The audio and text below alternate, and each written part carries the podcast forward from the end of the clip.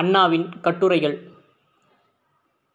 பதினாறு மூணு ஆயிரத்தி தொள்ளாயிரத்தி நாற்பத்தி ஏழில் கட்டுரையின் தலைப்பு யோசியுங்கள். முதலாளிகளுக்காக முதலாளிகளால் நடத்தப்படும் இராஜாங்கத்தில் தொழிலாளர்கள் என்ன பயனை எதிர்பார்க்க முடியும்? ஏழை தொழிலாளர்களுக்கு ஏதாவது நன்மை ஏற்பட வேண்டுமானால் முதலாளித்துவ அரசியல் முறை மாற வேண்டும். பொதுமக்களின் அன்பையும் ஆதரவையும் பெற்ற சர்க்கார் ஆட்சியில் அமர வேண்டும். அப்போதுதான் ஏழை தொழிலாளர்களின் குறைகளை கவனிக்கவும் அவற்றிற்குரிய பரிகாரங்களை தேடவும் வழிபிறக்கும். எனவே ஏழை பங்காளர்களாக எங்களை ஆட்சியில் அமர்த்துங்கள்.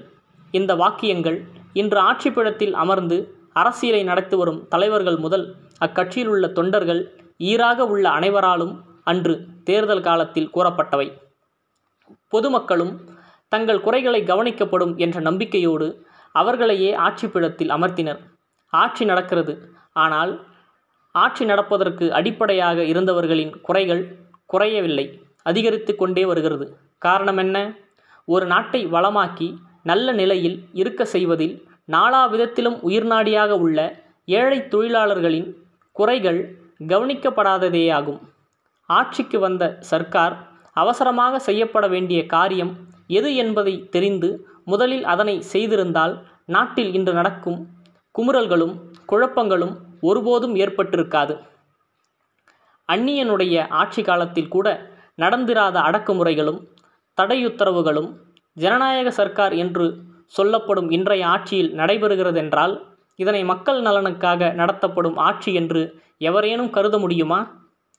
இந்த விசித்திரமான ஜனநாயக ஆட்சி ஏற்பட்ட பின்னர்தான் எங்கு பார்த்தாலும் வேலை நிறுத்தங்கள் ஜனநாயக ஆட்சிக்கு அளவுகோலாக ஏற்பட்டுள்ளன.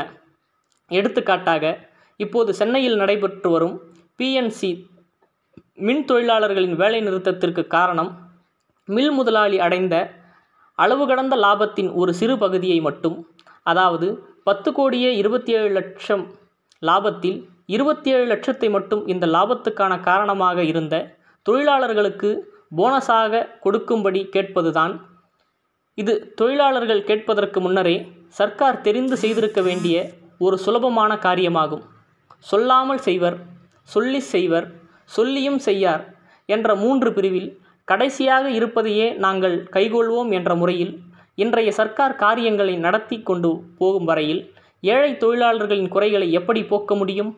முதலாளித்துவ முறையையே நாட்டில் நிலைபெறச் செய்யும் தோரணையிலும் தொழிலாளர் குறைகளை கண்ணெடுத்தும் பார்க்க விரும்பாத முறையில் காரியங்களை நடத்தி செல்லும் ஒரு சர்க்காரால் பொதுமக்கள் ஏழை தொழிலாளர்களுக்கு ஏதாவது நன்மை ஏற்படுமா?